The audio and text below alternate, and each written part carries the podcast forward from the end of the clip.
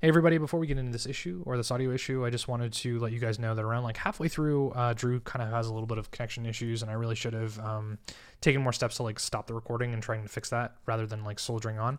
Um, it's not that bad. It's there's a little bit of popping and a little bit of like robotiness at times, and I think that I've cleaned it up a little bit in audition, and I hope that it's ends up being all right. But just wanted to give you guys a little bit of a heads up, and uh, yeah, enjoy the issue. Everybody, welcome to PlusHeart episode. I think this is going to be 22. Um, I really enjoyed doing the last like audio episode, and it, it didn't die a death, so I figured I'd do another one. And um, I've actually been meaning to talk to this person for a while, and he's he's actually part of the inspiration for doing this newsletter in its like prototypical form, where I wanted to talk a lot more about like design and fashion and stuff like that. And as as the newsletter kind of like evolved and I realized like what I actually like writing about, um, it kind of expanded a lot. But I when I was starting this newsletter, part of it was DMing this this man that I'm talking to right now and uh, being like, hey, where do I as someone who barely knows how to dress himself, where where do I what kind of reading do I do to do get like even a tiny bit of understanding about how like fashion hits with culture and then how like fashion hits with like esports culture. So um Drew, as he goes by the handle Drewface. I'm gonna let him introduce himself, but uh, yeah, that's that's who we're talking to today. Drew, if you want to. Hey, honestly, it's a huge honor for you. That that intro was incredible, man. Thanks for that. I didn't I didn't know I was the insp- like part of the inspiration. I was just like, yeah, man, Matt's doing a cool thing. Yeah. Uh, anyway, just to, to, get the intro. Uh, my name is Drew. I'm the creative director of Parabellum, and I I'm currently until December the creative director of Incendium. Parabellum's a esports team in Canada that's making a lot of waves right now. They're primarily a Rainbow Six team, uh, and they make most of their money off merch. And Incendium's an FGC event organization and production group and esport consultation like group, I guess. like there is a lot of consulting going on there. But, oh yeah, totally. Yeah, and I think the interesting thing about like that consulting kind of like title is that it's it, it, esports has had has its share of like charlatans, if that makes sense, and it has its oh, share of people giving themselves the consultant title. And for what we're doing, like I, I do a little bit myself, and it's just like I think a lot of what we're trying to do is translate. We're we're acting as translators, you know, we're acting as mediators in terms of, or like localizers even, you know, of, of going to these people who want to use this culture and money or like for money they want to try to leverage it or they want to try to like uh, you know, sell things to to the audience or even just like adopt that aesthetic. We're trying to make it uh, that that translation smooth, you know. And and I think that when, like I was saying, in terms of the the idea of this newsletter or whatever, the idea of the space, part of that was seeing like how open you were about, you know, posting stuff about translate like i said being that kind of like localizer or translator translator between FGC culture, and for people who don't know, FGC is fighting game community, um, which is which has its own like you know rich history or tapestry of culture, and it's like trying to like transition that or translate that to like you know the people that might not be familiar with it. And I'm really enjoying what you got what you're doing with Parabellum. It's like I think that a lot of your designs have a very personal touch to them, and I don't know. It's it's very easy to look at esports as a whole and just be like, okay, esports is only like FaZe Clan and like the big the big guys are like Hundred Thieves and stuff like that. And then you kind of like zoom out a little bit, and it takes a little bit of hunting, but you find things that feel real, you know. And and and that's partially what I like about your designs. They feel real. They feel personal. They feel like they're coming from somewhere. Yeah. Um. I I tend to I like to tell stories with my designs. Uh, I try to, and I try to put a little bit of me in every single piece of them because I feel like like when you try to create something organic and putting it out to the masses, like honestly, appealing to the masses suck anyway. Like, yeah, I, I, never, I, I never try to appeal to the masses.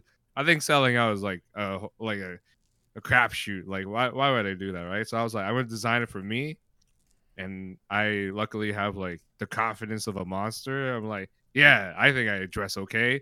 I'm gonna put this out, and like if I like it, I'm pretty sure someone else will, right? So I that was my mentality. with- that was my mentality. With that's it, the so- best that's the best mental like that's the thing is that like i think i mentioned on the last the last episode that there's different degrees of confidence and one of those degrees of confidence is kanye west confidence where you're so Yeah. confident in your vision and you're so confident that even if people like don't get it immediately they're going to catch up you know and and i think that esports is constantly in an arms race of what feels real and even if there is that kind of like oh this is kind of like weird. I'm not sure if like you know this is going to be something that you know a mainstream audience or a mass appeal audience is going to like glom onto. It's like if you make it cool enough and if the people wearing it are doing cool enough things people won't people will catch up you know? People will understand why it's cool and then like want to chase that for themselves. Or they won't understand why it's cool at all and they'll just be like okay i have to wear this because like other people are wearing it and that's that's that's partially what i was like really fascinated about with like with the like the the knowledge or the research that goes into fashion um Yeah. was that picking apart of people's brains. And and it's almost like you have very small movements of a design or a style or something like that and then it does hit something. It hits something real and then it loses that as it grows bigger and bigger and bigger. It's almost Yeah. depressing. It's a little depressing and i'm sure that you probably understand that. And that that's why we kind of do like you see a lot of limited releases because those you try to still maintain the the essence of like this is mine, this is personal, and that's why like uh and that's the thing like fashion is personal. It's very it's a self-expression. And i think when when a lot when more people understand that you're gonna see like all these like beautiful niches of like fashion and just personal style and that's the thing. It's an expression of yourself and i don't know why you wouldn't try to make it personal. I don't know why you wouldn't try to to like say hey this is me like yeah copy you, you should borrow copy other elements of other people because it makes you feel like something right? And that's the whole point of expression. You're trying to feel something yeah, and that's what fashion is. You're like looking at yourself in the mirror and saying i feel good when i wear like i don't know my like japanese kimono or, Yeah. you know on on the daily or whatever. Well i get like the stuff like that. I get the feeling that like I get the feeling there's like another layer of thinking there though, right? It's like there's another layer of thinking where you're um I guess a better question to ask is like when did you start going like when did you start like thinking deeper about fashion? And when did that kind of like take a bit more hold in terms of design because I see a lot of kids like this is this is speaking to our age I guess and how long we've been doing mm-hmm. this is like I see a lot of kids who are coming up as like quote unquote esports designers and it's like they don't have they're not doing anything original or, or you can tell that it's not they're following a template of what they think is success you know? They look at graphic design teams from top teams or whatever and they just copy that blatantly and you're like i can tell that there's nothing in there in here that's you you know? So I- i mean like at what point did did you kind of make that jump i guess from fan to being like okay cool i can kind of put how i'm thinking about design or fashion or whatever into like my work it i mean i've i've been designing since i was 12 and professionally since i was like 17 nice. Uh and by by professionally i mean like other clients uh for money. You have a regular for, like for, for actual yeah, Yeah. and and like bakeries and like local mom and pop shops and like signage and stuff and print shops since i was 17 which by the way violated a lot of like labor laws.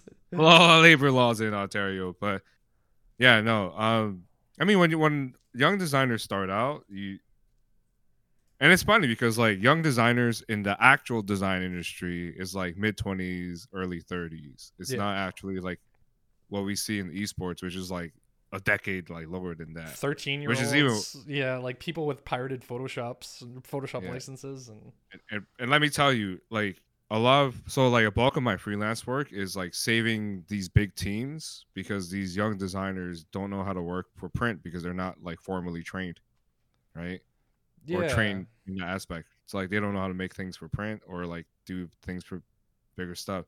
And that stems from like the inexperience. Like they're trying to copy stuff because they don't know any better. They haven't gone into the field. They haven't gone like yelled at by like like like an immigrant person who's like, "Hey, this is not this won't sell," blah blah blah, or like they haven't worked in an agency where like deadlines are like being promised by different people. They're Yeah. they're used to like working on their own time, and unfortunately, like it doesn't push them in a direction in a way because it's a little loose. But in a way, you kind of do develop a, your own style, but it's a lot slower. Whereas like when you get in the f- actual industry field, like outside of esports, yo, you're, you're getting your ass kicked like all the fucking time because you're learning how to like temper your ego. Because let's face it, like design is still like when you do creative work, you have to put your ego in it. And depending on how you interpret the word ego, the way I interpret the word ego is just your view of self, right? Uh, other people think ego is like, oh man, this guy has an inflated ego where he thinks himself too highly, blah blah blah. Like that's how that's like the consensus of how people view ego. But for me, I view as like how you view yourself uh, in general, and you have to have like you, you get your ass kicked. Like you get humbled real quick when you're like when you're like 15, 16, and you're you're like one hour or ten minutes late on a deadline. Do you think that? Do you think that part of it is that like I think that what I'm seeing a lot is that, and and I'm guilty of this too. And I, I, for for context, is like I started blogging when I was like 16, and that right. turned into like you know actually trying to write for money and then actually trying to like work for teams and getting my journalism degree and stuff like that but at right. the end of the day like that i'm realizing now is that i think i took a lot of validation from people enjoying my work and right. when i look at the i don't i don't want to turn this into just like yelling at yelling about old, like young kids doing this but part yeah. of part of what i wanted to do with this newsletter was to just try to like have more resources for people who are trying to like do you know work in this industry and like leave leave like a better footprint you know in terms of what um i don't know no one's teaching people how to like work in this industry you know? And i and i don't think that even like you know the university courses that are popping up right now they're they're out of date by the time that you know people graduate from them. So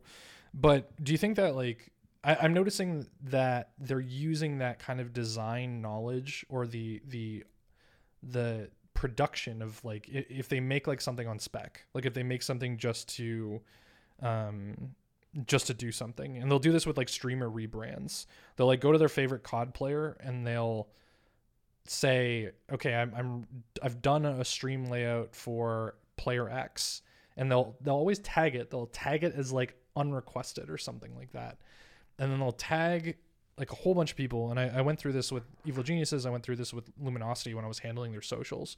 Is that we'd have so many of these kids just like unprompted be like, okay, well, I took one of your players and I redid their entire identity, and you you could tell that part of it isn't necessarily practice. Part of it is to get that acknowledgement. Part of that is to get that retweet from a streamer or the the player that they're rebranding or to try to get like a rebrand from the the team itself. And it's like right. I'm not saying it's insulting because there's, you know, I'm I'm not going to tell some kid not to do that. But at the same time, it's like you got to like reassess where your priorities are, right? Are you doing this in order to get those props or are you doing this because this is like a challenge you need to do for yourself in terms of saying like, "Hey, I'm going to like rebrand the Toronto Maple Leafs or something like that, right? But at the same mm-hmm. time, I wouldn't. I don't think I would have a conceit of like going to the Toronto Maple Leafs or a player and being like, "Hey, use this," you know, "Hey, do this," because it's almost like they're assuming that there hasn't been any thought put into it. You know, it's almost like they're they're presenting this work and they're saying it's better than what you guys have, and you're like, no, th- th- there's a reason we're doing things the way that we are. There's a reason we put enough of work or thought into this brand, and you kind of aren't recognizing that if that makes sense. Yeah so that's that's the thing. A lot of young designers out the gate they and i hate like i said i don't like it's I'm hard because to, we're not trying to be grandpas here we're yeah. not trying we're not trying to be grandpas saying that hey we're going to get replaced by these kids but i'm trying to help uh, these kids you know basically a young designer will come out and most of the time they don't have the experience to to understand the nuances of how uh, the design process does work. And so that's why like a lot of that's why you see I don't know if you noticed a shift, but a lot of uh, esports teams aren't even hiring young designers anymore to like lead projects and direct projects. They're hiring actual ad marketing and ad agencies just because like they don't want to deal with the bullshit anymore. yeah, the, well, the investor money is like getting up there, which is where like un, like luckily that's how like I've been able to to make my due due to my experiences working at agencies, working in house at actual industries outside yeah, of esports yeah. that are established. That's the irony, though.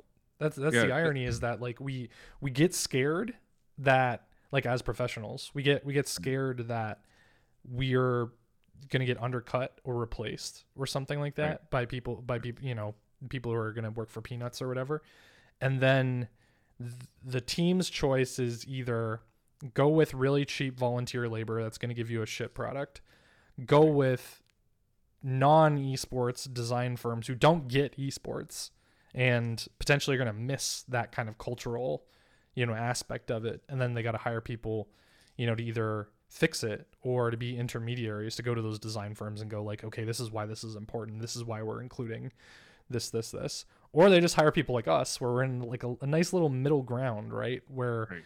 you know you you have that kind of experience of living that culture but also you're professional enough to know like what you know what a deadline is or how to like do uh in my case it's like an analytical uh, analytics report or something like that right Yeah.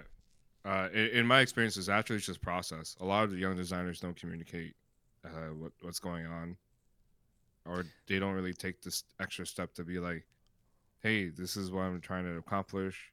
Here's like creative briefs it." and that kind of stuff yeah, they like, they don't really know they don't really know how to tackle a creative brief. They don't know how to explain the rationale, and they don't know how to justify it either. And that's like the biggest, and that's the thing. The situation most high level esports team face is that they're going to spend a lot of money both ways. They spend a lot of money with the agency because the agency doesn't really understand or have an organic uh, touch with the communities Yeah. that they're trying to appeal to, or they go with someone who is organic but unfortunately doesn't have the uh, professional skills to adequately explain or deliver a product, and they both lose almost the same amount of money.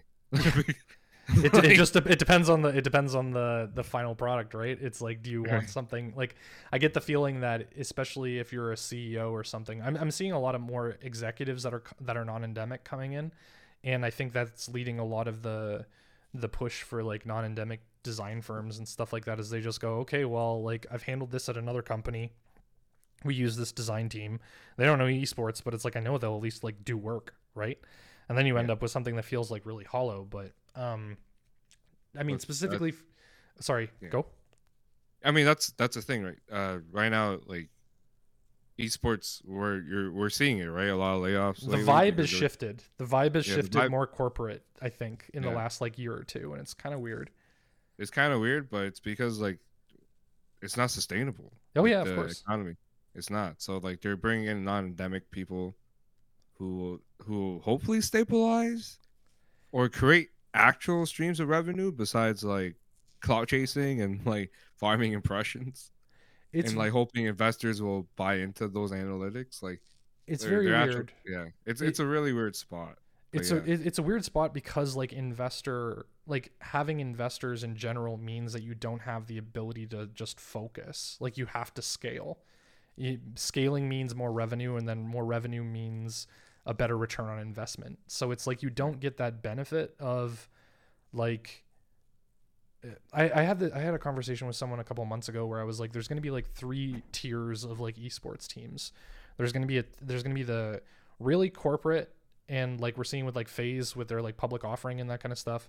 It's going to be the Mhm. type of team that is so like big that they can't move fast and because they've got so many so many people on the inside and so many that are non-endemic and so much expectations from investors who also are non-endemic that Right. they don't they can't move fast and they can't but at the same time they're so big that like um they're gonna definitely like set trends and stuff like that fine but it's almost going to be a little alienating to the people that have worked in esports for a while because they're not going to find a place there. They're going to be like well we don't really care about the culture. We just need to sell x amount of like you know FaZe shoes or something like that right? And then you're Yeah. going to have like a middle ground or sorry you're going to have like a low tier of team which is bare, like you've probably seen the weekend warrior team that you know will pay for like one graphic design branding package and that's what they're going to be using because they don't really have income. And if they do get a good player or something that player is going to get you know snapped up by the bigger teams because they're actually talent. So that brand is never going to go anywhere because they just can't you know they can't maintain momentum and they can't compete in terms of the talent that they're offering. If any good talent like either inside the organization or as a player come up they're just going to get snapped up but my theory is that we're going to run into a middle ground where i call them theme parks like I, in this conversation i call them like a theme park where mm-hmm. you're going to get like a ri- one rich person that really likes esports culturally and because they're really rich they're going to be able to give a level of freedom to creators and players that go, okay, well, we, we can do what we need to, or like what we think is best. And it either does well and the guy doesn't care because he's so rich, or um, it just burns out. Then then the person loses interest, takes away the money, and then all those prof- like those professionals just end up going to the next thing, you know. So it's kind of like a weird scale of like how authentic is it like how much does it like rely on like actual esports culture versus like how viable is it as a business and how much money can like people working in those orgs actually make. Um yeah. i don't know. I, I get the feeling as like a designer it's almost like design is indicative of what stage that company is at you know? It's like I, you've probably seen like so many teams where you're just like this isn't working and it, it, it tells me so much about how you work inside if that makes sense. Yeah uh i like the thing about design is that we we solve a problem and most of the problems are like how do i create a, a great first impression without me without me being there like without the company being there physically and when i look at other companies like when if i see poor design work i look at them and i'm like yeah, I know how much you're actually able to spend on this or what your values are, and it doesn't leave me a great impression. Or sometimes I'm like, wow, this is great. This leaves me with a great impression of your company because you value stuff stuff like this. That's interesting because it's like I, am I'm, I'm approaching this from like a social media perspective where I think that like the it's it's, it's a different kind of work, in the mm-hmm. sense that like with social I have to live that brand a little bit harder if that right. makes sense. And it you have to give it a voice and everything. Right? I have to give it a voice, and I have to like interact with it a lot. I have to believe it, and I have to be able to like, um, the content that I create has to like live it. I like I can't imagine going, like, uh, sorry, this, I don't, I don't as a as a as a caution. I'm not trying to like sell you short here. I'm more just mm. saying is like I think it's possible for a designer to get hired on as a contract in order to like figure out you know a designer a logo or you know a, a fashion thing like a, a merchandise thing and then be able to just like say okay the work is done i'm you know I've, I've done this contract cool i'm done you know um and then i can take a step away from it and go like work on another company or project or something. I don't know if i could do that with social media because like the social media that like in terms of actually performing the marketing in terms of like actually like launching a campaign and like whatever it requires so much like immersion into the brand? Yeah. Well that's the thing right is that like when you're doing design i'm not i i can't imagine that you don't get attached to that like brand voice. Like that has to be part of it right? Well um so like part of my part of like my job as a career director and when i do like art directions for other companies as a freelancer i'm creating a, a voice uh, a brand, a culture, a vibe just through visuals, and that's what I try to do. And there's it's there's a lot of strategy involved, which is where like the whole consulting thing comes in. But it it it does at, at some point you you can't be too personally attached to the work yeah. anymore, right? And that's the thing. That's why like for like that's the difference between like someone who's like been in the field for outside of esports versus someone who's just starting in esports. A lot of esports designers are very personally attached to their brand, to the brand of they're like designing for, which is great. That's that gives you the passion, the motivation to wake up and do the work every day. But at some point, like, uh, you kind of have to detach from it, especially if you're like a contractor for yeah. the company. Like, you can't just be too personally invested, especially if you're a contractor. Like, you're just like, hey, for this, like it's like a it's like a really good uh, summertime love relationship. It's like yeah, we're gonna have our great awesome three months, and then when it comes September and October, goodbye. Like I've on to Tinder we go. yeah, no, well that's the thing is that I've definitely I've definitely experienced working with freelancers who because they're employed by the company, they think that they're an employee. Or they think that they're like it's it's so weird detangling the clout that you gain from working in esports from actually getting work. And I definitely have had to like take some people aside sometimes and grab them by their collar and like metaphorically and yeah. just be like give them a shake a little bit and be like hey your priorities are wrong here you're way too you, you've got way more personal investment, right? Well, not not even personal investment. It's like what your what your priorities are, are are wrong. You should be focusing on the work, not the clout that you get from the work. You should be focusing on the work oh, and not being close to like XYZ player.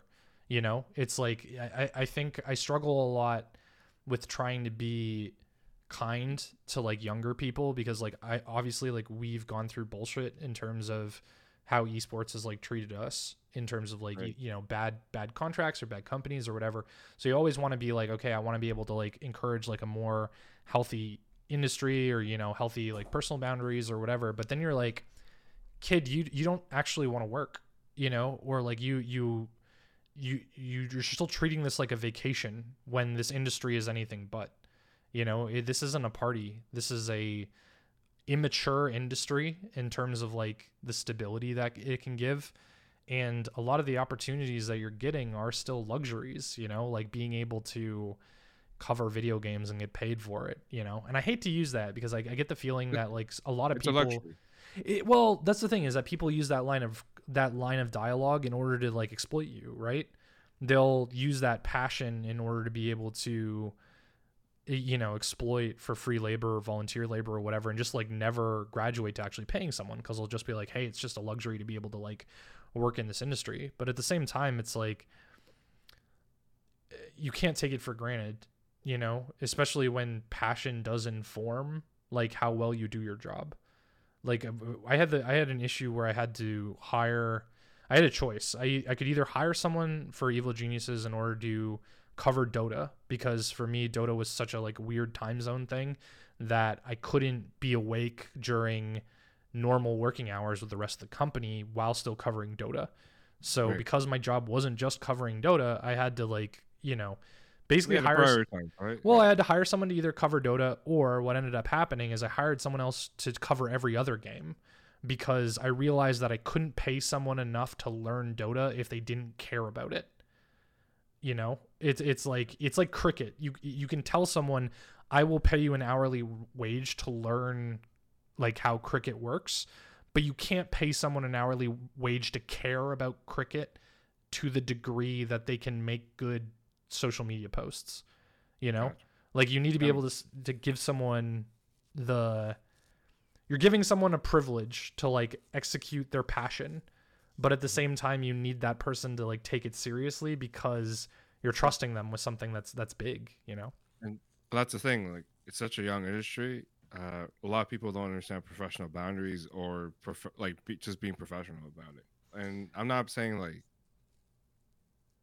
it's uh, something we're growing into you know? Like yeah, it's something it, that we're growing yeah. into. And and it's going to be funny in like another 10 years where like i'm i'm 33 right now and it's like i'm going to be 43 and I might be like we we literally might be one of the first generations of you know old people that are like actual adults that are working there.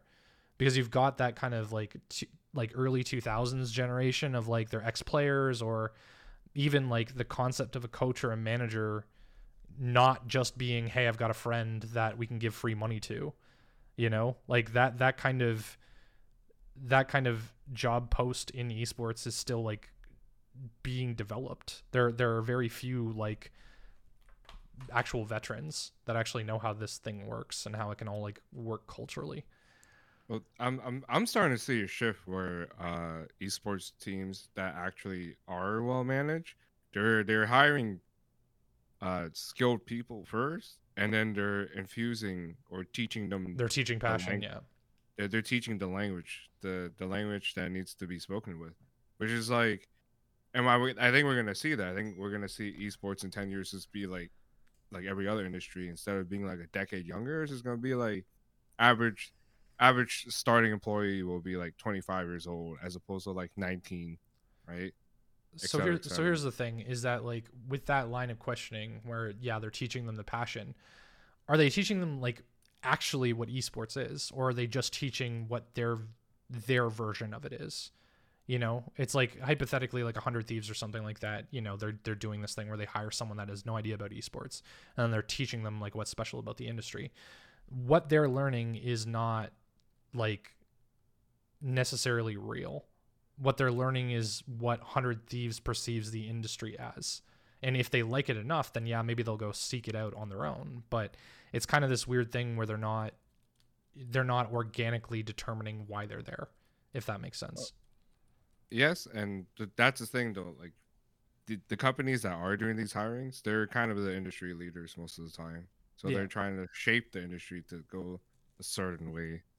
And yeah we're, we're just gonna see we're, we're gonna see like i think in the next three not even five but in the next two or three years we're gonna see what the industry is gonna finally solidify and stabilize itself as. Is it gonna be like this uh just unstable like hot like venture capitalist seeking kind of industry where we're still trying to figure out what tangible product is worth selling? Or are we going to finally solidify like our avenues of re- like our avenues of revenue and and make money and actually start becoming a, a revenue generating industry? Because like that's the biggest issue.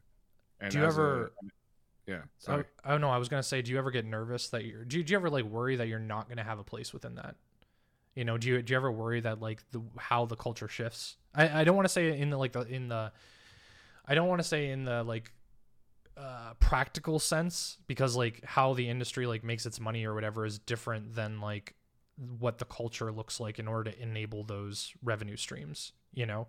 It's like if if 100 thieves decides that this is what esports is and then because they're hiring people and then also producing stuff that other people are copying they kind of get to like determine what esports culture is and it's like if it changes to a degree like do you ever feel that it or like get nervous or scared or whatever that it might change to a degree where you're like okay this doesn't you know fit for me anymore I mean, that's with every industry, right?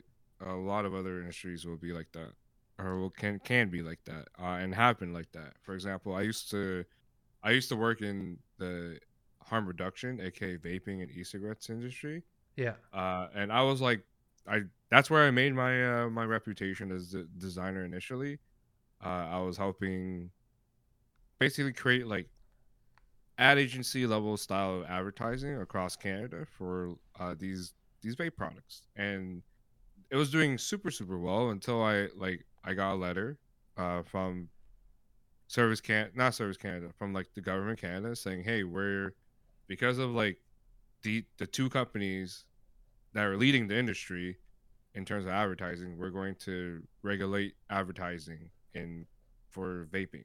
Yeah. And one of the companies that was listed was unfortunately mine, the one that I worked for. And so, yeah, that's when I it hit me real hard.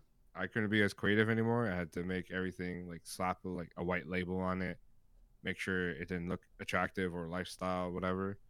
And that kind of also paved the way for everybody else. And I I come from that experience where I know that hey, if an industry has to shift, I have to adapt too. And I think a lot of designers have to sometimes face that, sometimes face the music, and the music sometimes will not be in the tune that you like.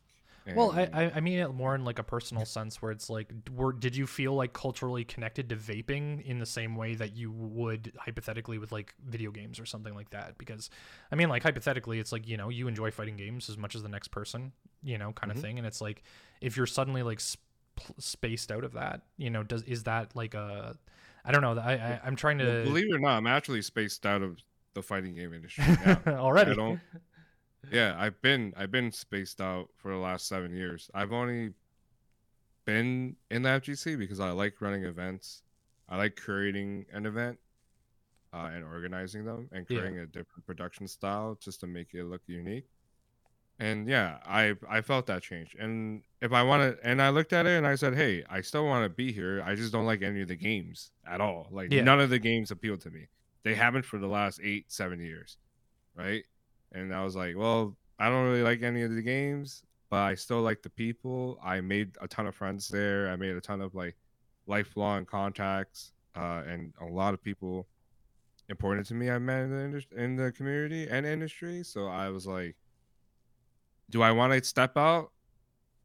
no. So I'm gonna run events. I'm gonna adapt. I'm gonna figure out what, what else to do. And luckily, I was I was good enough as a designer, and I was good enough. Well, I've obviously had some growing lessons, but I was good enough to run events in Canada. And sometimes that's that's what you got to do. Like you gotta, I mean, like, I- I mean, like the the people. I mean, it's nice in the sense that the people stay. You know, it's like if you meet people within these kind of like cultures and stuff like that, you are, you know, it doesn't really depend on the culture of whether you're still going to talk to those people. and and that's the thing. If the people do change, then yeah, I'm gonna I'm definitely gonna change. And as long as the people don't change, I don't think, I don't think the community aspect of it will change, and I don't think much of the. Hmm. It, it's interesting because as professionals, we're like we're in two different camps. You know, in the professionals, we're both we're we're still people that enjoy want to enjoy the product. You know, and and I would like to think that, you know, uh, at I would say that you like I was gonna say at our level, but I'm not doing any work at the moment. So you know, as as people that are, you know, maybe at like the contract level or something, or haven't really been like, um, maybe not working at like the big companies or something like that. It's like we still kind of have that like foot in each camp of like we want a product that we enjoy but we also want to be able to like have a healthy like you know work relationship or you know even just shit like retirement right? Retirements pensions stability like there there there's a generation of people that worked in esports that are now looking at like maybe starting families and stuff like that. And it's like okay hey like does esports still fit but it's still something that i love you know or it's still a product that i enjoy watching. And I, I for me it was very difficult to take a step step back from that and be like okay hey like working here isn't or like working in the industry isn't giving me the stability that i need just to like grow as a person or like as i like get older. Um so i don't know. I'm just trying to like part of part of what i'm doing with the newsletter was mostly to like still be able to write and still be able to like talk about shit that's like going on uh like culturally or you know it, it's the spirituality of the space rather than the specific like direction of the of the the business i guess because it's like there's no way in hell we're to be able to resist like you know big business coming into esports.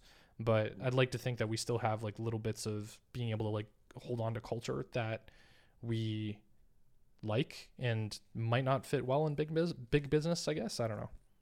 Uh, I that's the thing. The these big businesses, they we're only we're only at this point because of the culture we built. Yeah, sometimes it looks shaky. Sometimes it's like, wow, why are we why are we all crypto degens now?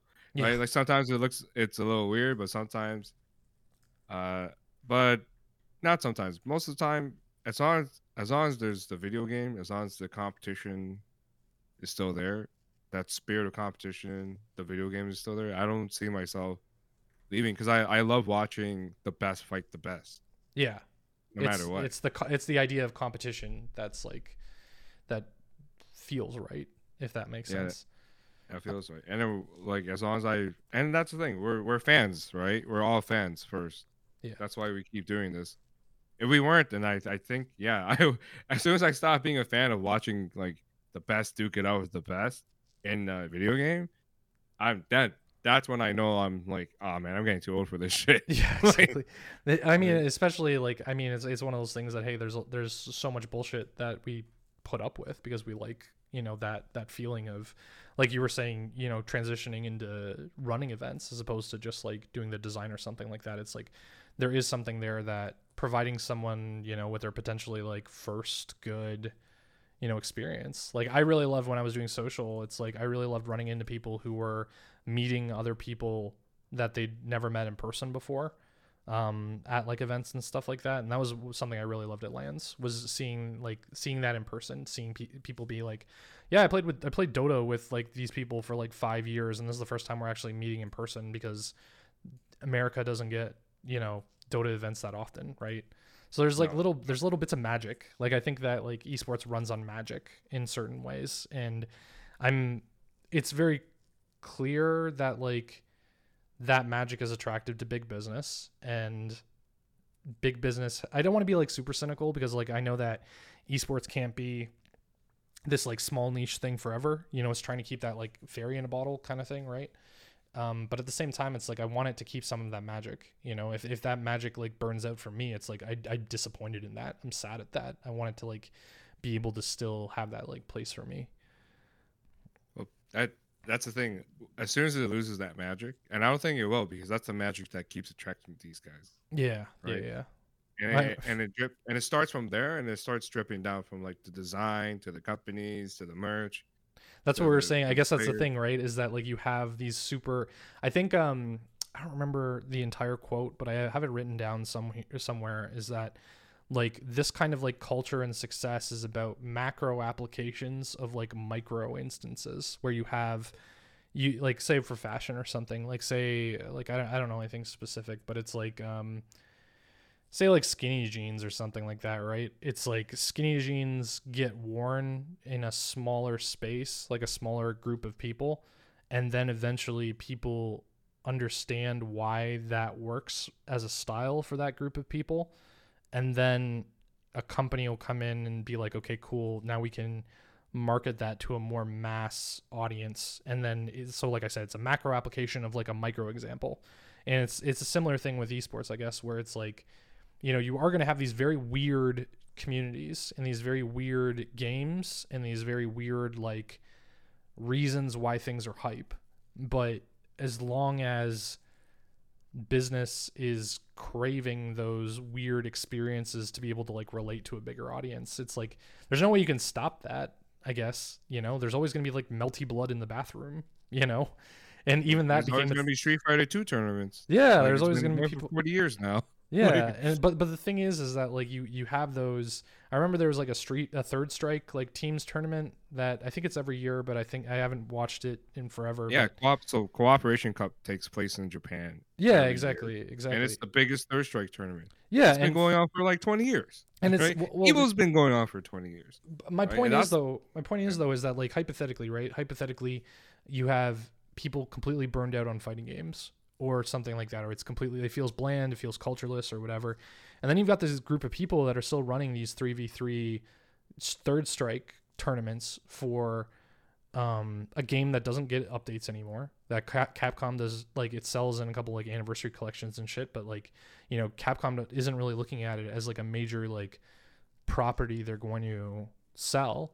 And then all it really takes is like one hype event or like one hype match even where it happens in the tournament and then it gets its spread on Twitter and then everyone starts tuning in to like the rest of the tournament because they're like, oh damn, this is actually like really hype. You know, the format or like how it happens, or maybe this one team or whatever, an upset or something like that. And then it's like when the event is over, then people start dissecting it a little bit and they go, okay, why was this special? You know, there, and in most cases, it's special because the enthusiasm is there despite there not being a huge potential for revenue or return you know? People just love third strike. Like i want one of uh, i have an idea bank for this this newsletter and like one of my ideas is literally talking about third strike because of its music and its design and its animation and just how it feels cool you know? Its coolness in video game form distilled you know? And the thing is is that like it, there's no way that that's mass like uh, attractive to the masses. It's so niche but if you hit it at just the right time then the companies come in and go okay like how do how do we dissect why that's a cool moment and then try to translate it else somewhere else? Um i guess like the the last question i have and this was something that i was curious about from a fashion standpoint is like i know that it's it's just interesting to me in esports how much it's taking from like hip hop culture or like hip hop fashion culture or streetwear culture in terms of the language, in terms of like the the idea of like a drop or like an exclusive drop or like that kind of scalping, you know, like sneaker scalping and stuff like that. They're trying to hit that all those reasons for people to buy. You know, they're trying to take that sneaker scalping like exclusivity and they're trying to port it into like esports merch. And there are p- these people that are like picking up that cultural like um bookmark. You know, they're they're picking up that cultural thing and they don't even understand why. They don't even like understand where it's coming from. They don't even understand like why it's hitting them the way that they're that it is. And I, I guess I want to like as someone who presumably you know has has been involved with those kind of circles you know it's like how do you look at something like 100 thieves do that like kind of exclusivity drop and try to like port that over from hip hop and it's like it doesn't i don't want to say it doesn't feel real because it's still working you know but at the same time it's like you have all these people that are uh, Well, the thing is, it doesn't feel. It doesn't really feel. So when when when I first like a few years ago when Hundred Thieves first did it, I thought it was pretty corny. I'm not gonna lie. yeah Uh, and nothing against. And the thing is, I, I felt corny as a as a fan of streetwear. As a business person, I thought it was really smart because you're artificially, um, you're trying to replicate a culture. And I was like, look, you're trying to do something yeah, Uh, yeah. part that's from like, that you took from another culture, and you're trying to implement it into this one. And I, I appreciate that, and that's awesome. And I thought that aspect was pretty awesome. But initially, I, I felt really in. I won't. s- I- I- let me rephrase. I won't say corny. It was really un, inauthentic, and Yes, the reason yeah. why I I felt that way was because I was like, I don't see anyone but gamers wear this. Uh, I still don't see 100 Thieves in public that as often. it isn't I as want- culturally big as it's being made out to be Yeah, like it isn't thing, like Bape or it isn't like I'm thinking about other like it isn't Supreme. You know, like, it isn't. I, That's I'm, the thing. It's not even like Kith or Noah, and that's the thing. Like, what what these the reason why it's called streetwear is because people see on the street first, yeah, right? That's the thing. Like people, like people. I don't see someone in like the streets of Shinjuku wearing hundred thieves. I see them wearing like I don't know, like Paraboots or like Bape or like Union Bridge, Uniform Bridge, or like Momotaro's. Like I see that, and that's where that's the thing that that's a big disconnect with. And here's a personal gripe of mine: esports merch, like they want to try to appeal to a lifestyle, but they don't make it for a lifestyle, right? What's it's it, like, it's yeah, it's it's like, it over a culture that they haven't earned. You yeah, know, they, it- they haven't earned at all, right? And that's the thing, like you you can't make a limited release if like you can make a limited release. I get it, it's fine, whatever your budgets, et cetera, et cetera. But you can't make it cool if like other people aren't like other cool influencers outside of like esports aren't wearing it uh in the street publicly without you having to pay for it. That's that's where the that's you know how we were talking about the magic of uh, organic enthusiasm Yeah, yeah. with clothing that's the that's where the magic happens the magic is like i like this i thought it looked cool i'm gonna wear it on the street today in public right Yeah. Uh without without someone taking a photo and hashtagging or tagging 100 thieves on instagram for it Yeah. i'm gonna wear it like and that's that doesn't matter. That watch- clout that you get it like the, the like like I was saying with the design thing, it's like the it's so the balance is off. You know, the It's- balance it's- the balance of fashion is being superseded by look at me, I got this exclusive thing.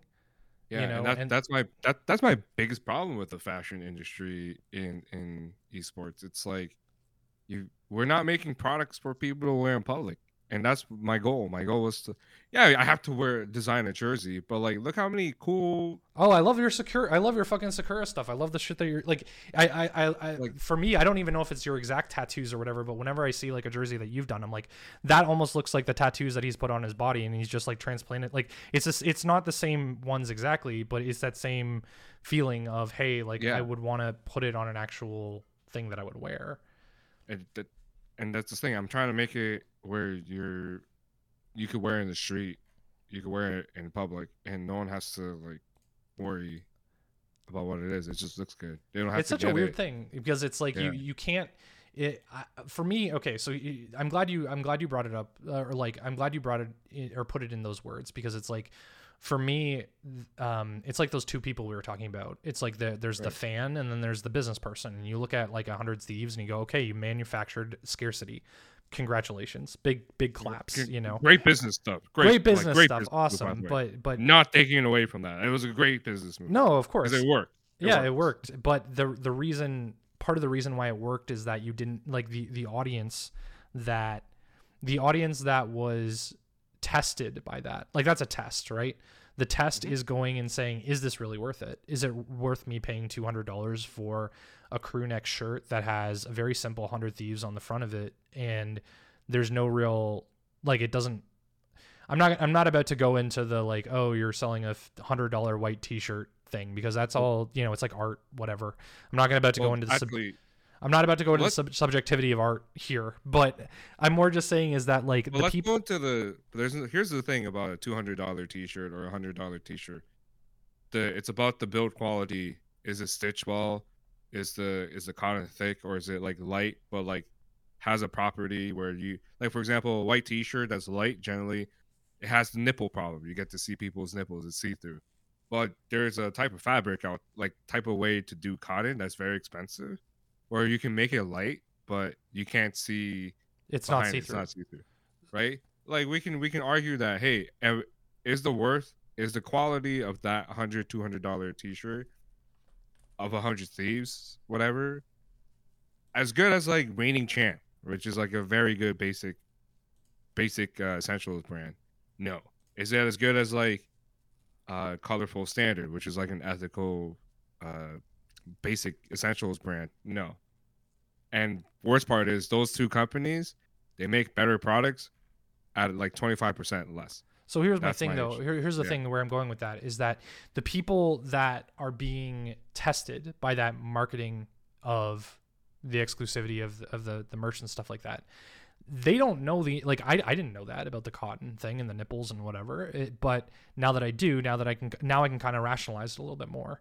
The thing is, the Right. people being tested by the esports exclusive merch, you know, marketing plan, they don't know that and they don't they're they're not encouraged to know that and they don't what they're what they're reacting to how their brain is reacting to it is i need to have it because it gives me status regardless of like they aren't picky about it. Like maybe they're picky about it because they can't afford it or because they can't get it or something like that but the reason they want it is not because of good build quality. The reason they want or they want it is not because this is a good piece that i can add to my wardrobe so that i can you know um you know mesh it in with you know all these other pieces that i have right? The reason that they're going after it the reason they're being hooked by it is because of the status of getting that drop being able to post that they got that drop being able to you know resell it or something like that. And i think that's what i don't know when i was mentioning earlier about like okay do you ever feel like you're gonna like move on from esports or something if it stops being for you? I'm really glad that you like brought up the the like looking at it through a streetwear lens right? Because Right. that's what i mean is like the the authenticity of it. Does it stop does everything just have that kind of tint to it you know Uh, like eventually right? Does it get to a point where you're sitting there and being like well shit they're they've basically just like copy and pasted what you know streetwear does but the people that are being the people that have the opportunity to say that this is corny or or to hold them to a higher standard or to be as picky as like a streetwear aficionado would all of a sudden that doesn't matter anymore you know? It's like it ideally or not ideally but like what 100 thieves probably wants is to go and say we're going to produce a high quality shirt that even streetwear aficionados are going to say hey okay cool this is good. I want to be able to wear this because i care about it that much but it's almost like you can't you know, like like it's almost like you can't because there's they've found so much success from people who aren't thinking about it in that lens. They're just thinking, I want this piece of 100 Thieves merchandise because it's exclusive, because it's going to get me status. And then 100 Thieves goes and goes, well, is it even worth like trying to like cater to the streetwear aficionados anymore? We can just keep fleecing these people that think that you know it must be good because it's five hundred dollars. You know, But that's but that's the thing. That's where companies die. Uh, in- fashion, that's where companies have died. Many many giants have died because of because they they crossed that boundary. They said, "Why do I have to change? I'm not gonna Yeah. do this." why do I why, why- do I have to stop? Um, it's a humility thing, right? It's Right. once you start having humility of how you approach your your customers, that's when that in, internally it poisons the company from inside out, and that's what I'm kind of like worried about with esports a little bit. I don't know. I I don't. That that's the thing. Uh, I don't think you'll ever we'll ever have to worry because it's a young industry and that there's always new empires being built. Yeah, Right. yeah, of course. and those empires will probably like if if one of these empires like if the t- 100 thieves 100 thieves empire decides to like hey we're gonna stop we're gonna just keep doing this like uh this cycle of like merch releases yeah. because it keeps making us money then that's when they die that's when that's when they lose that like whatever marketing experiment that of- magic that they lose that that magic. magic. when they lose that magic like for example like can i can i talk a bit about uh my fashion knowledge Go for it. some- This is what you're here Okay. for. Go for it. so like there we all know the brand j crew right Yes.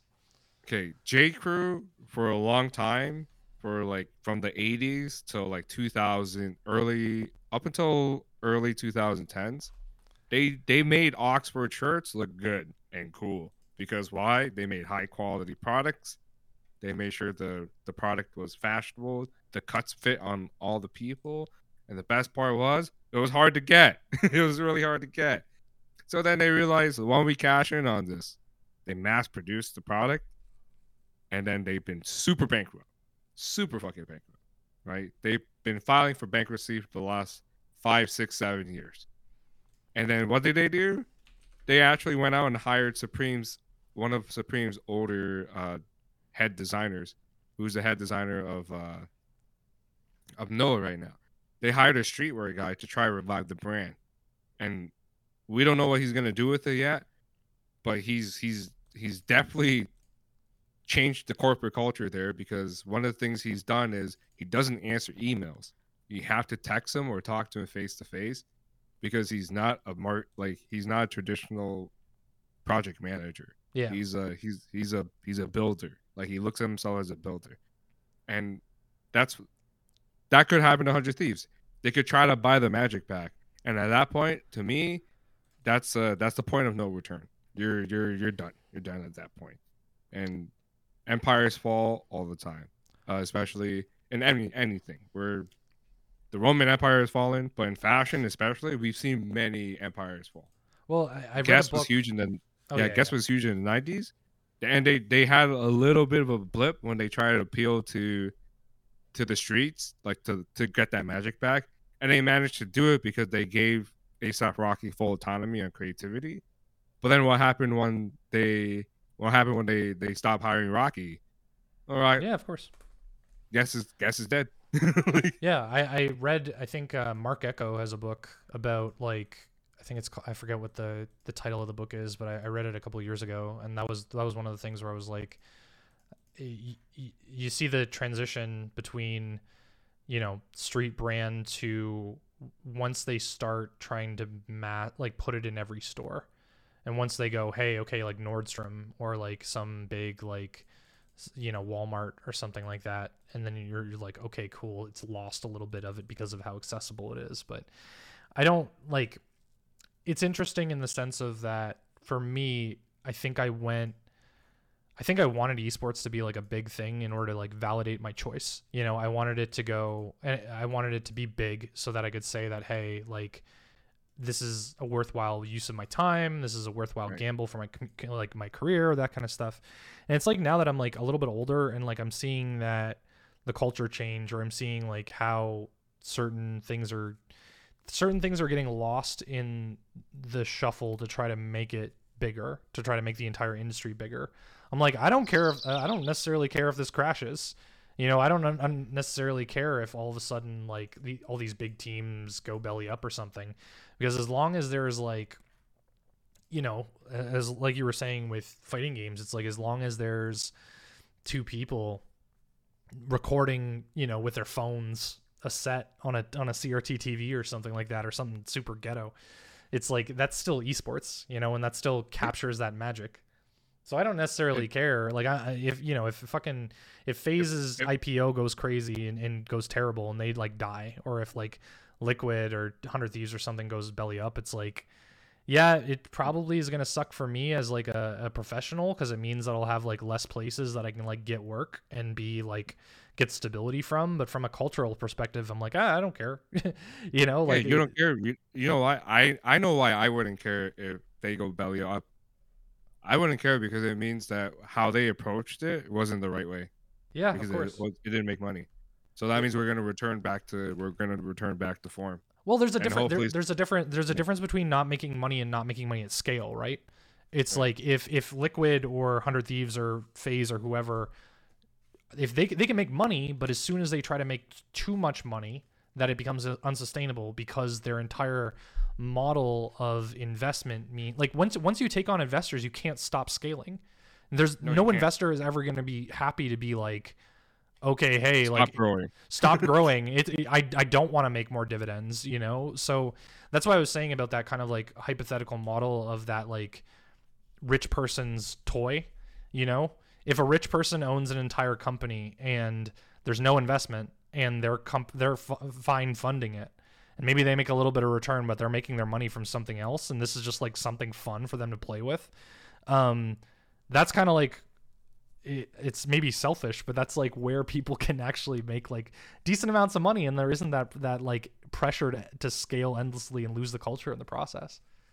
Actually, Matt, you watch wrestling too. I watch Like, wrestling, I know of you do. course. Like, This is a Tony Khan problem. Yeah, that's literally Tony Khan came in and saved mm, uh, wrestling in North America. That's literally what he did. So for so for like- context, so for context, um, pro wrestling in North America uh, for the past like I want to say like 50 years has been pretty much the WWF, WWE. Um, eventually they they absorbed in all the other kind of competition, and then uh, a couple years ago, a the owner of the Jacksonville Jaguars, his name's Tony Khan, and his dad is also uh, his dad also owns like a bunch of stuff. His name's Shahid Khan. He um he owned like an automotive company. Uh, sorry, I'm just looking at like the Wikipedia. They own like uh, they own an NFL team. They own something in the Premier League, and then they also basically said, "Hey, Tony Khan is such a big wrestling fan that he figured out a way in order to work with specific people on the independent circuit to make a competitor to WWE."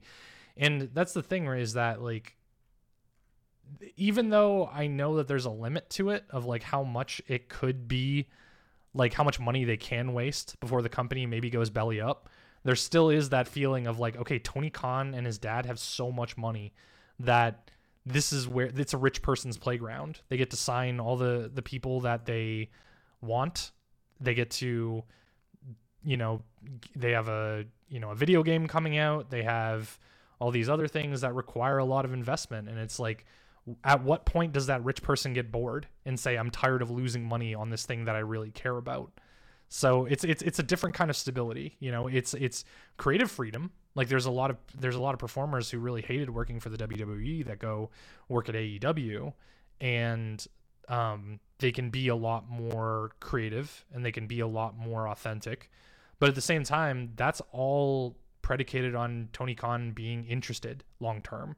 If all of a sudden they're just like, yeah, this is losing too much money, um, or I'm just bored, um, all of a sudden all these people lose their jobs and all these people like you know need to suddenly find a new way of making a living, and that's that's that's like you said. I'm glad you brought that up because it's that that kind of fits into my like rich person's toy thing for esports, but it's like you know you're trading artistic freedom, I guess, or the freedom to like have the trust of your owner that says, okay, I trust in your vision. I trust what you want to do. I trust that not doing what this really successful company is doing is just as valid. But then you have to worry about like them getting tired or the money eventually running out. There's a whole other different issue, I guess. It's a whole different uh, other issue, but it becomes a little more. Uh, I feel like you take out a- like a lot of middlemen when you do it that way, right? Because like, let's face it, like when when you have an investment company, you have to answer to like a board. But Yeah. when you have like a Tony one investor named Tony Khan, who happens to be the head of creative, Yeah. uh, et cetera, et cetera, then they only have to answer one person, and that one person is uh, is the one. Like he is gonna be the one making money, but he, the the stream the process gets more streamlined, Yeah. right? As It- it's as basically I look at it as like the best of both worlds. Like yeah, you still get the whole ah I got a rich investor corporate side, but then you have like the whole creative freedom side, whereas like where you don't have to scale up per se, you can literally maintain what you have. Which it just depends on that person having Yeah. a really strong vision. Like the thing is that person has to have a super strong vision and that person has to be able to understand what's spe- like there's two there's two ways of going about it right there's someone like tony khan who's super hands-on and is head of creative and understands what makes wrestling special that guy was running well, that guy was posting on image board or like uh, forums in the early 2000s anonymously to to argue about wrestling just because he liked it that much right? Yeah. um so you, you have that person that understands the culture and understands what's special about it and then also has the resources and gives the trust for you know wrestlers or are in our case like people like you and me who are doing like design or social media or something they go and say okay i trust your vision and i trust your values. I'm going to give you the resources to be able to do it.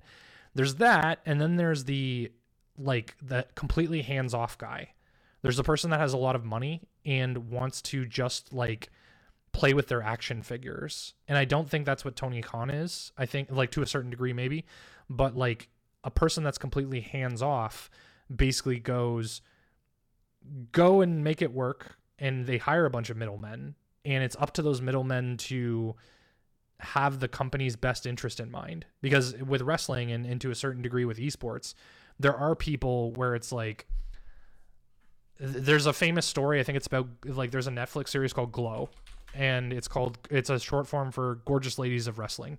And that was a original TV series in like the 80s, I think late 80s, early 90s or something like that. Um sorry, I'm thinking I'm crossing my I'm I'm I'm crossing my wires when it comes to women's wrestling, but there was a company called Wrestlicious which was, yes, an, was, which was another women's wrestling company where they're like, okay, we can make a niche company that's all women wrestlers. The thing is, the person that funded Wrestlicious was like a guy who won like 320 million dollars, 35 million in the lottery.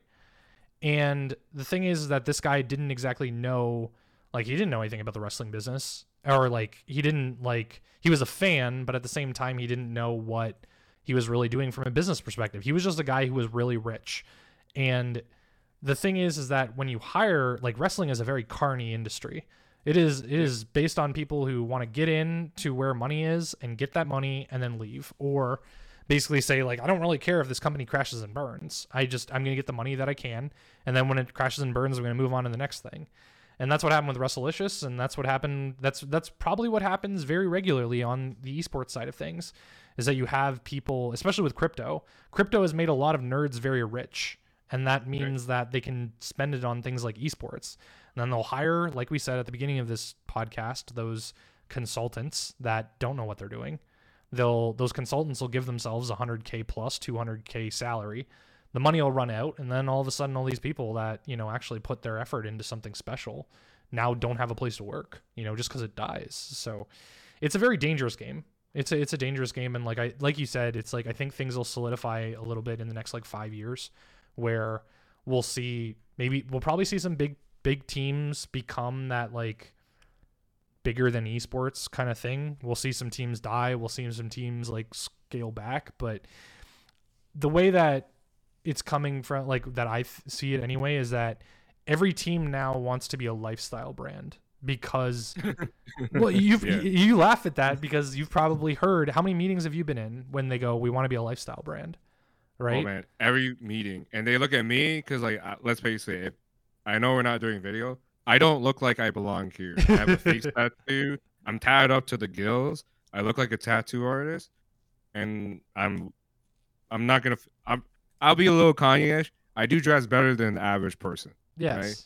So, so it's like I, I like, I've been in so many meetings, and they're like, "You get it, right? Life. You get that street like, streetwear thing."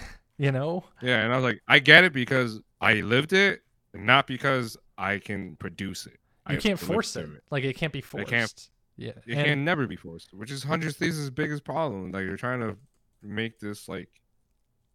Uh, they, they do. A, the make... thing is, I don't want to turn this into shitting on any one specific company, but at the same time, it's right. like you, you know, it's about it's about authenticity and it's about being genuine. And the thing that I've always thought of with that um that uh, lifestyle brand thing is that you can't have five or ten different competing lifestyle brand for one customer. The idea for it to be a lifestyle brand is that they're viewing all their purchases or ideas or culture through that one thing, right?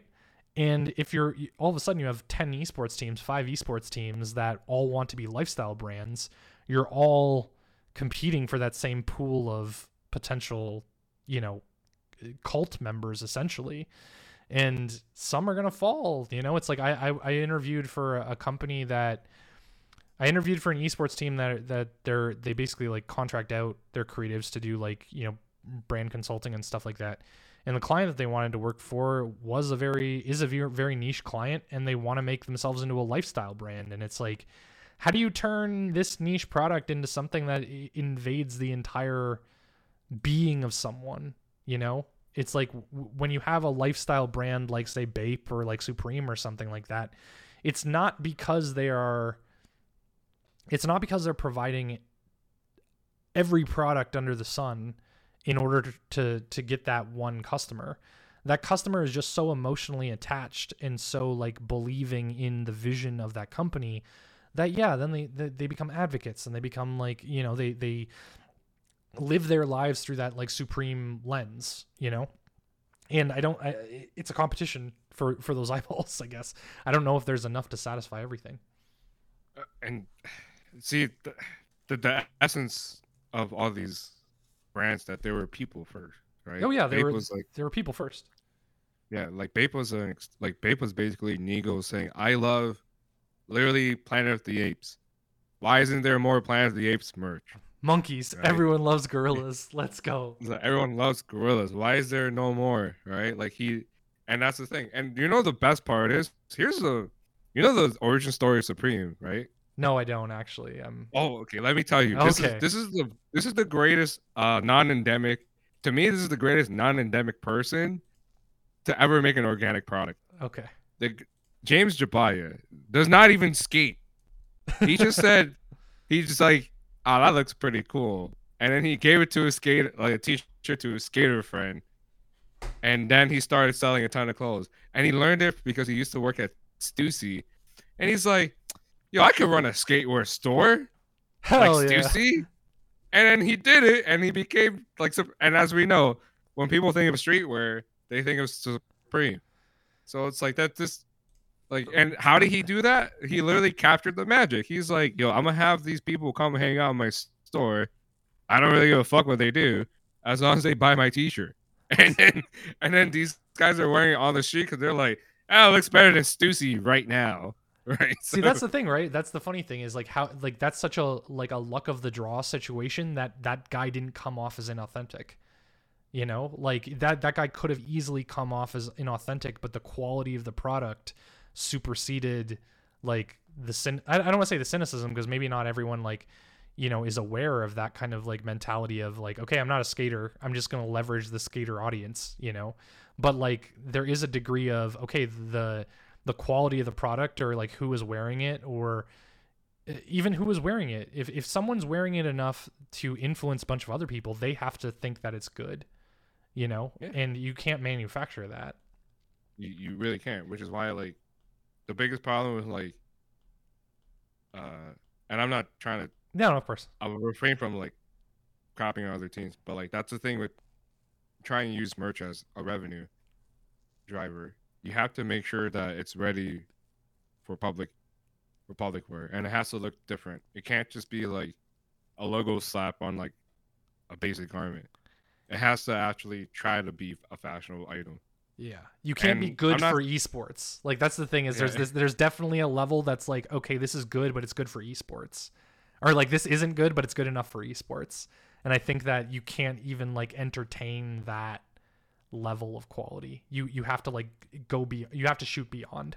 Because if you're just settling for being good for esports once like if you're sitting there and being like okay this is good for esports and then all of a sudden you put this against like a real t-shirt or like a real high end like you know fashion item or something it's clear that it's it's just not you know it doesn't stand up at all. It doesn't yeah that, that, that that's like and we try to chase that authentic feeling but that's a, and to circle back this whole conversation it has to start with the two people who who want to compete right? Will these Yeah. guys love competing will they be walking outside? Well that's how you that's how they get to wear their product.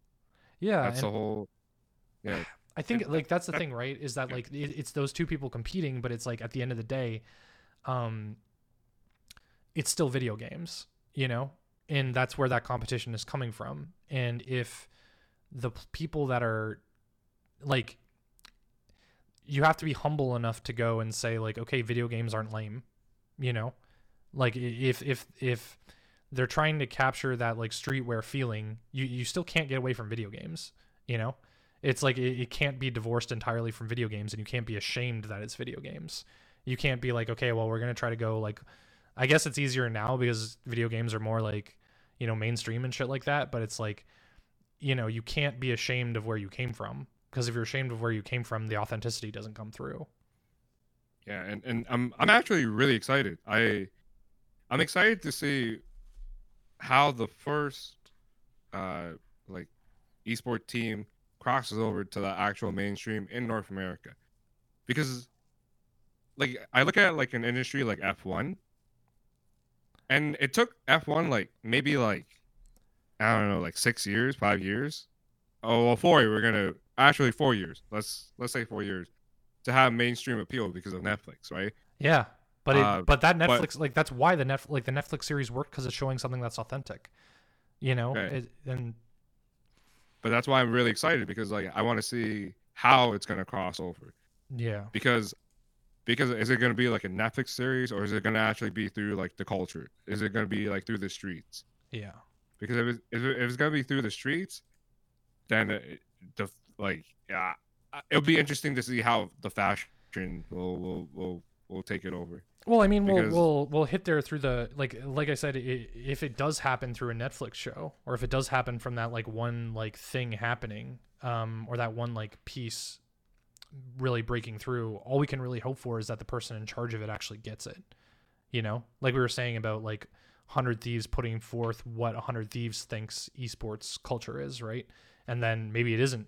You know, if that Netflix documentary comes out and what's being put, it's like Dungeons and Dragons. Like I, I don't want to extend this this episode too much longer, but Sorry. D no no it's fine. But D and D has this problem right now where because what is popular is Critical Role. It's like this big like podcast that um, is played by a professional guy who runs the games and a bunch of like professional voice actors. The thing is that's brought a lot of eyeballs to D&D, but it's also created a lot of unrealistic expectations about what playing D&D is like because everyone thinks that it's going to be like this product. And that's what I'm kind of like when we talk about like a giant breakthrough product, it's like there's a danger that it's like that where people go, "Oh, this isn't like this documentary." You know? And I think the F1 series maybe like sidestepped that a little bit because it was made probably with I'm gonna look it up right now, but uh, it's called Drive to Survive. If you um, want to look, Yeah. or if you if you people listening to this who have never heard of it before, I have it downloaded, but I've never watched it. I've heard it's really good. Um, but it is like with collaboration with Formula One, so it is kind of like that big governing body. But if it was just like one team putting out like a documentary, it could come off as different. So I don't know. I'm like I said, part of what I what I want to do with this newsletter is explore these kind of like feelings of, you know, the vibe shifting or things maybe not feeling authentic or, you know, what how we kind of all navigate that thing because we ultimately like really do like that competition in video games and like, you know, that that passion there and it's like what happens when that changes? What happens when that potentially like is defined by someone else? So um, but yeah, dude, thanks so much for coming on. Really appreciate it. Do you have anything you want to like shill or like anywhere people can find you, that kind of stuff, or anything that Uh, you want to say before we, you know?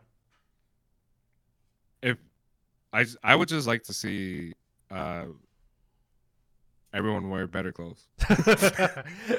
Learn, uh, go go on. I don't even know. I was gonna say go on Reddit men's fashion, but it's like that probably isn't even like a good starting place. So do you have any? Do you have any like big starter, like a starter guide, like somewhere to go and be like, okay, do do read this book, read this blog post, dress better. So there's there's a really great YouTube channel that satirizes uh and it turns fashion into something really satirical. Yeah. But I think he gives legitimately great fashion advice.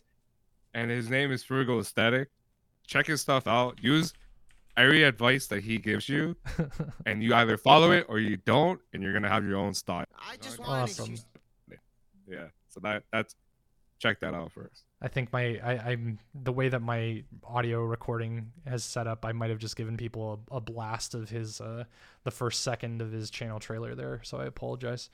But yeah, anyway, uh, like I said, do did you want to like chill your like Twitter or anything like that? I think it's just Drewface underscore on Twitter. I think it's, yeah, Drewface underscore. Uh, honestly, if you do follow me, thanks. You're gonna listen to like a lot of wrestling tips, but other than that, like wrestling no tattoos and and that kind of stuff. I, I appreciate it. Anyways, uh, thanks again for listening, guys, to PlusHeart. Uh, this is episode 22.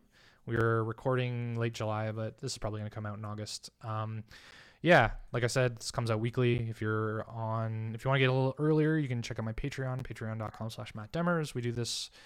New episodes come out on Wednesday there, and then they come out on Substack on Fridays. Um, and yeah, everything else can be found at bio.mat or one more mat.com. That's all my other like, you know, Twitter and social and all that stuff. So yeah, thanks again, dude. We'll um we'll talk soon. But yeah, I'll let you go. thanks, man. Bye.